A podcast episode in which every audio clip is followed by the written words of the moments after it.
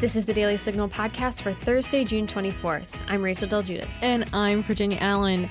Higher education is now a stronghold of the political left. But what can be done about it? Peter Wood, the president of the National Association of Scholars, joins the podcast to explain the state of higher education.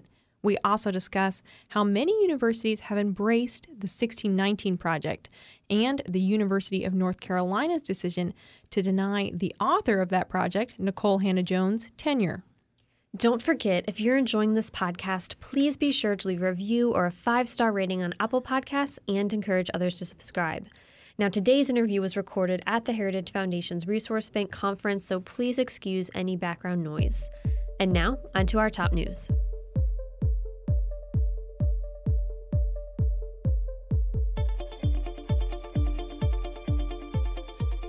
Vice President Kamala Harris will be making her very first trip to the U.S. Mexico border as vice president. Harris, who was tasked in March by President Joe Biden to be the point person for the border crisis, will be visiting El Paso, Texas, and will be accompanied by Homeland Security Secretary Alejandro Mayorkas. Harris has been criticized for being the point person for the crisis while not visiting the border itself. Here is what Cochise County Sheriff Mark Daniels told the Daily Signal in April about the situation.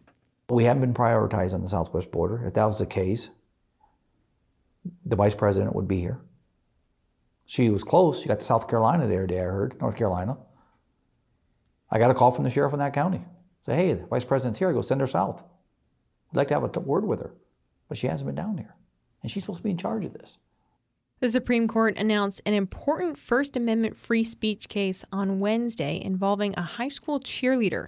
In 2017, Pennsylvania high school student Brandi Levy did not make her varsity cheerleading team. In response, she posted an angry message with expletives on her Snapchat. Levy did post that message outside of school hours. But the school's cheerleading coaches learned about the post and, in response, suspended Levy from the junior varsity cheerleading squad for one year. Levy sued the school for violating her First Amendment right to free speech. The case rose to the level of the Supreme Court, and the justices voted 8 to 1 in favor of Levy, finding that the school's ability to regulate a student's free speech does diminish off campus. Justice Clarence Thomas was the only dissenting vote, writing, A more searching review reveals that schools historically could discipline students in circumstances like those presented here, because the majority does not attempt to explain why we should not apply this historical rule and does not attempt to tether its approach to anything stable. I respectfully dissent. Florida Republican Governor Ron DeSantis says that Florida schools will be teaching children about the evils of communism. On Tuesday, DeSantis signed legislation that will require schools to teach about communism and totalitarian governments and will also protect conservative instruction in school. Here's what DeSantis had to say about the legislation via the Daily Caller curriculum can really provide a guide to how that should be done. Uh, the bill also expands uh, our previous efforts in civics to add a requirement for the high school government class that um, students receive instruction on the evils of communism and totalitarian ideologies. Uh, we have uh, a number of people in, in Florida, particularly southern Florida, who've escaped uh, totalitarian regimes who've escaped communist dictatorships um, to be able to come to America.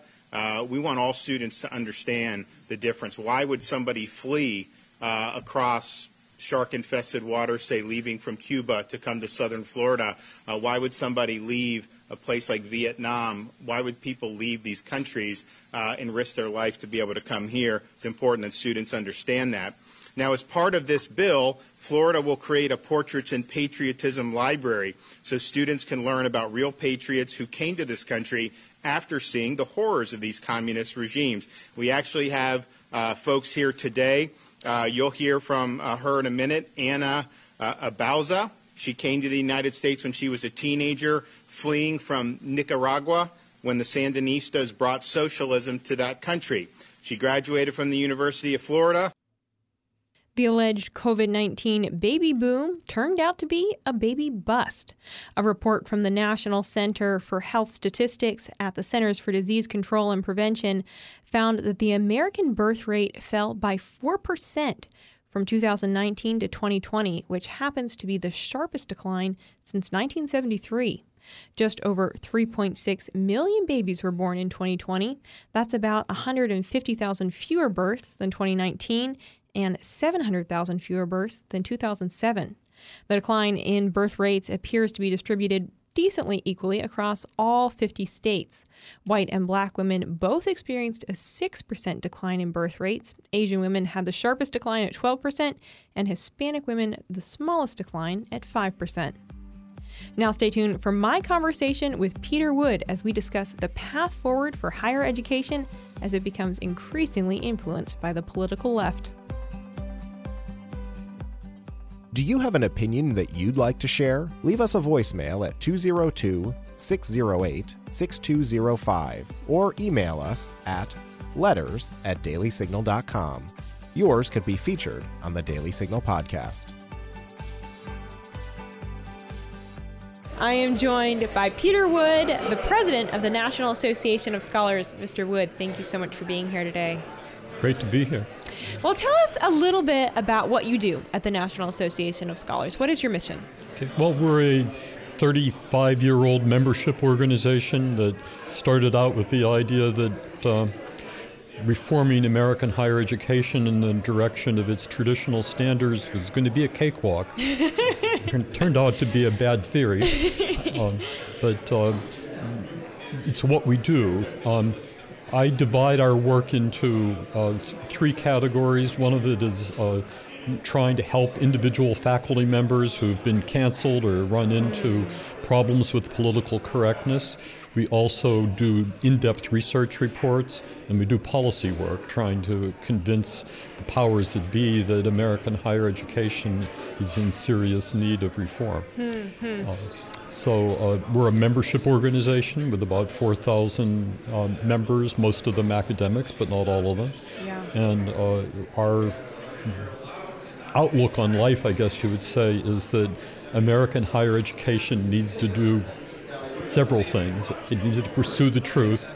It needs to maintain a spirit of intellectual freedom, which goes beyond just the boundaries of mere academic freedom. Uh, and it needs to produce uh, virtuous citizens, people who understand what our country is and why it matters. Mm. And uh, those are three things which it uh, turns out to be singularly inept at doing these days. So we're, we're fighting an uphill battle. I think uh, this happens to be a moment when we see the American public awakening to just how uh, ill served it has been by our colleges and universities. Mm. Uh, it, people are now fond of recognizing that many of our nation's problems derive from the ill education that students have received. Yeah. Well, Dr. Wood, you are a scholar, you're surrounded by scholars, you work with scholars. You recently wrote a piece about the author of the New York Times 1619 Project, Nikole Hannah-Jones. The board uh, at the University of North Carolina this spring denied Hannah-Jones' tenure. Why is that significant? Well, the 1619 project is uh, partly written by and partly edited by Nikole Hannah-Jones. It launched in uh, August of 2019. Uh, it has become a major piece in the culture wars over what should go on in education. The Times originally launched it partly as a curriculum aimed at K 12 schools, and many thousands of schools have now adopted it. Whole school districts like Chicago and, and, Buffalo took it on very quickly, but it's also spread into classrooms across the country. Um, that seems to me to be a, a, a, terrible thing because the 1619 project is, first of all, largely false. It's made up of uh, strong claims such as the uh, United States, what became the United States, began with false principles when slaves were brought to Jamestown, Virginia in 1619. But it goes on to try to demolish virtually every aspect of what we would consider American exceptionalism, that the, our ideals of freedom and equality are false because we're really a system of uh, racial repression. Uh, critical race theory is the, broader category in which the 1619 project falls. The 1619 project, however, is the, the tip of the spear. It is, it is where critical race theory is being brought into the lives of children as young as six years old. Um, so I've been resisting it. The National Association of Scholars immediately launched what we called our 1620 project. I turned that into a book which was a systematic critique of the 1619 project. So we've been deep into the fight against Nikole Hannah-Jones, the New York Times, and the 1619 project generally.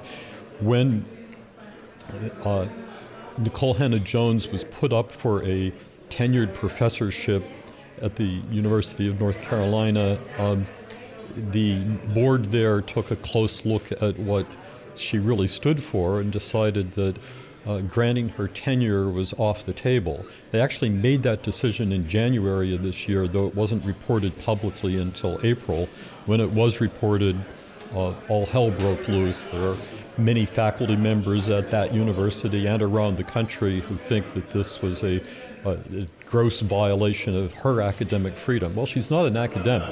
Uh, her highest degree is a master's degree. She has no scholarship behind her.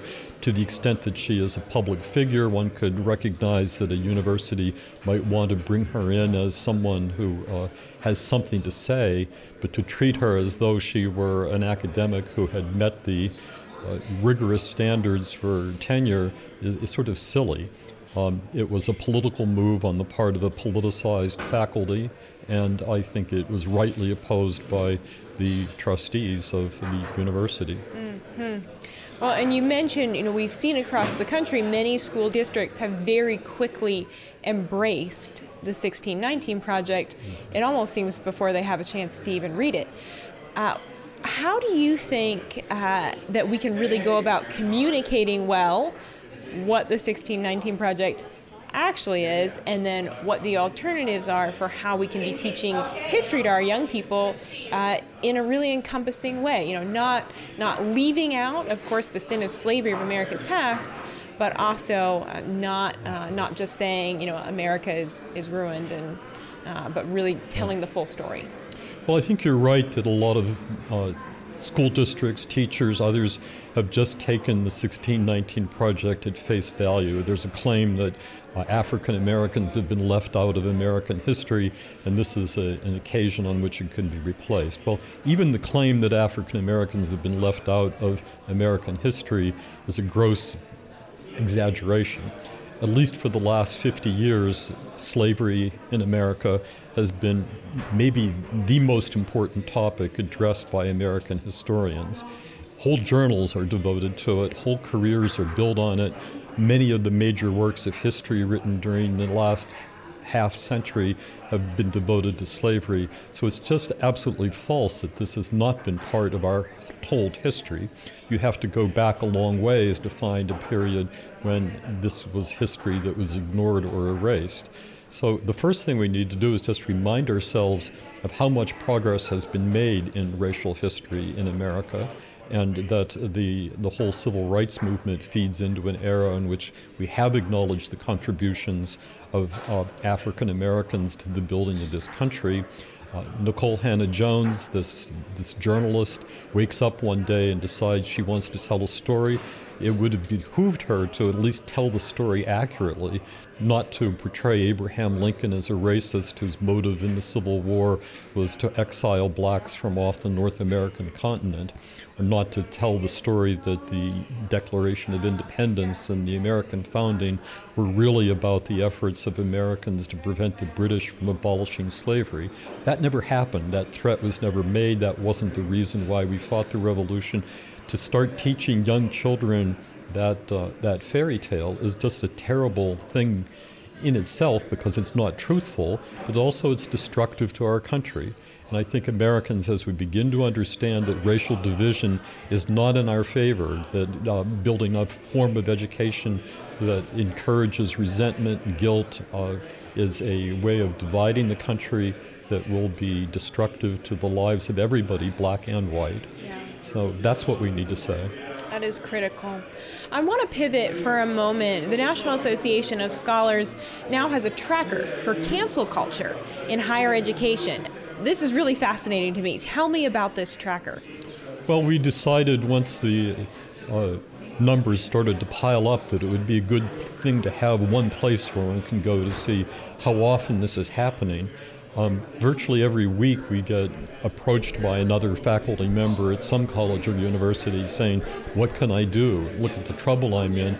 Usually, that involves some statement that the faculty member had no ill intention in making. Um, minor things getting blown up into uh, big accusations, and administrators panicking and thinking that unless we do something quick to suppress this person, uh, we're going to have riots on campus. So um, we decided that uh, getting the facts out would be important. So our tracker looks at who's been accused, what the accusation is, what sort of response the college or university has made, what the outcome of that has been, and uh, we took it back three years, so we have a good collection now of instances. Wow. And this is all public information. It's available to whoever wants to look. How many have you all tracked? Do you know the number? we're in the hundreds now. Okay. So. Wow. I appreciate you tracking that, but it's a little discouraging that there's that many. Is there a theme of those who are canceled? Is there anything that is sort of a, you know, common denominator uh, for these individuals who are canceled? No, I don't think there really is. It seems to be across all the disciplines. It happens to people in the humanities, the social sciences, and the natural sciences. Um, it happens to people who are just starting out. It happens to people who have been teaching for 40 years. Uh, if there's a theme, it is that they have uh, offended, or a, a, student at least has said that he or she is offended. Um, it could be a matter that the uh, faculty member has chosen not to use the preferred pronoun of a student, uh, or it could be a matter that uh, uh, someone has uh, read a text by Mark Twain that uses the N word. It, it goes across the board. Some of it has to do with the uh, racial politics on campus, some the sexual politics, and some just seems out of thin air. People can get into trouble for all sorts of things. Mm. What do you think about the fact that uh, Princeton recently decided that it was going to remove its its Greek or Latin requirement for classic majors, based on uh, concerns about race concerns? Well, I don't want to overuse the word tragic, but it comes pretty close to that. Um, the the effort to uh, broaden the appeal of the classics by um, eliminating what the classics is all about seems to be a, a kind of wound to the foot. Uh, the um, what would classics mean if you're not reading the originals in Latin and Greek? Any of us at any time can sit down and read translations of the Odyssey or the Iliad or the Aeneid, um, and we should. I mean, there are some splendid English translations of them, but that doesn't make you a uh, person who has studied the classics in the real sense of the word. Now, uh, presumably, the reason Princeton's classics department wants to do this is that it's gotten woke. The, the head of the department is uh, aggressively woke, and the idea is that they'll be able to attract more minorities into the department if they don't make this hard intellectual demand on them. Well, learning Latin and Greek is hard, and uh, unfortunately, it's what it takes to become a, a scholar in those fields. Yeah. Well, it seems like the field of academia, you know, it's it's always leaned left. It's kind of taken a I feel like a radical and fast turn, much much harder left. So, uh, what are your thoughts? You know, is is this leftist ideology coming from entirely within the United States, or are there maybe also some some outside influences that are impacting this this leftward agenda? Well, it's not something that's entirely in the United States. Uh, Britain, Australia, other countries are seeing much the same thing. Uh, there have been interesting headlines lately about how uh, the French government is worried that it's going to spread to France from, from the United States. Mm. A nice irony in there, since so many of our ideologies have first come from France. Well, now they're blowing back at France, and they don't like it. But you know, why is it happening here and now? I think that um, uh, after the fall of the Soviet Union, the one place in the world where uh, true believers in Marxism remained in substantial numbers was the American college campus. Um, they have never relented in their pursuit of a radical interpretation of our history. But what has happened is that a generation has grown up without the Cold War behind it, without any sense of what a Marxist government or Marxist social system really looks like. So the appeal of this idea has deepened. I think there's a lot more to it than that. It connects with the uh, increasing secularization of American society. People who, who don't have any ultimate belief in God are more susceptible to the idea that we can be God. We can remake our lives from the ground up. Um, American feminism has played a part in this, um, partly in uh, deriding masculinity, and partly from uh, teaching women that uh, a, uh, a pursuit of anything is bound to run into a glass ceiling. Well, the glass ceiling may not even be there, but uh, the, the sense of resentment and grievance is there. And those things play into the ability of colleges and universities to present a, a radical curriculum that, that resonates to some degree with your generation. Is there any hope for our colleges and universities that we can pull them back a, little bit more center? Hmm. Well, there are some colleges and universities that have resisted this, maybe a dozen or so around the country. And almost every college and university has a handful of, uh, of survivors, of, of uh, professors who aren't willing to give up. So there's always hope with that, and I, I try to speak for and to uh, those. But I would say, if on uh, the broader picture, probably American higher education is going to have to uh, hit a, a real hard bump before it changes its direction. Uh, for one thing, the, faculty members are committed to agendas that aren't going to change, and most of those people have tenure. They're not going anywhere. They're going to continue teaching what they teach. Uh, what is happening, however, is that um, parents are reaching the limit of what they can pay for. The costs of college have become extraordinary the debt that uh, students go into to support the cost of college has become unbearably high. Um, and with the COVID shutdown, uh, large numbers of students discovered that they could get much the same education at a fraction of the price without the trouble. Now, you know, it's a complicated problem. Students do want to be on campus and meet each other and uh, enjoy the act of learning together, not simply sitting at home in mom's basement or something like that. Um, nonetheless, the, the dynamics the, and the economics of higher education are at a crisis point, which is likely to result in the closure of a good many colleges and universities and the opening of others. I like to say that colleges and universities aren't the only way in which people engage in higher education. Uh, they never have been, and I think increasingly we're likely to see uh, students finding their way to the alternatives that are out there. So, yes. So, as uh, young people are looking for a college, as maybe parents are listening and they're thinking, well, what are maybe, you know, two or three of those really good colleges that are, are still left mm-hmm. that haven't been corrupted. Uh, who are who are some of those in- colleges that you would recommend uh, students well, consider? Um, I'm a little reluctant to be uh, praising brands, but I can name some of the, the ones that I think people, people probably already know about, like Hillsdale and Grove City and uh, University of Dallas, uh, all of which are, are quite estimable places. I, um, I'm actually working on a, a, list of recommendations that I hope to make public soon, which will have many more than, than those on it. Um, the, uh, I also think it's a, a, crucial thing that people who are considering going to uh, universities that aren't on the list of ones that I think are, are really solidly safe understand that there are um, there are good departments and there are good programs within other universities, including many that uh, have adopted uh, policies overall that look pretty dismal.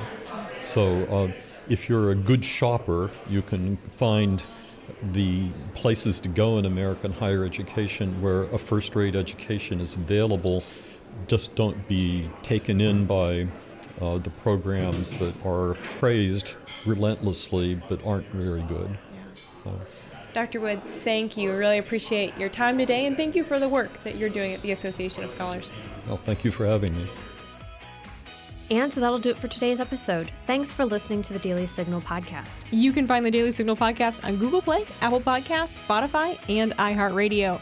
Please be sure to leave us a review and a five star rating on Apple Podcasts and encourage others to subscribe. Thanks again for listening, and we'll be back with you all tomorrow. The Daily Signal podcast is brought to you by more than half a million members of the Heritage Foundation. It is executive produced by Kate Trinko and Rachel Del Guidice. Sound design by Lauren Evans, Mark Guiney, and John Popp. For more information, visit dailysignal.com.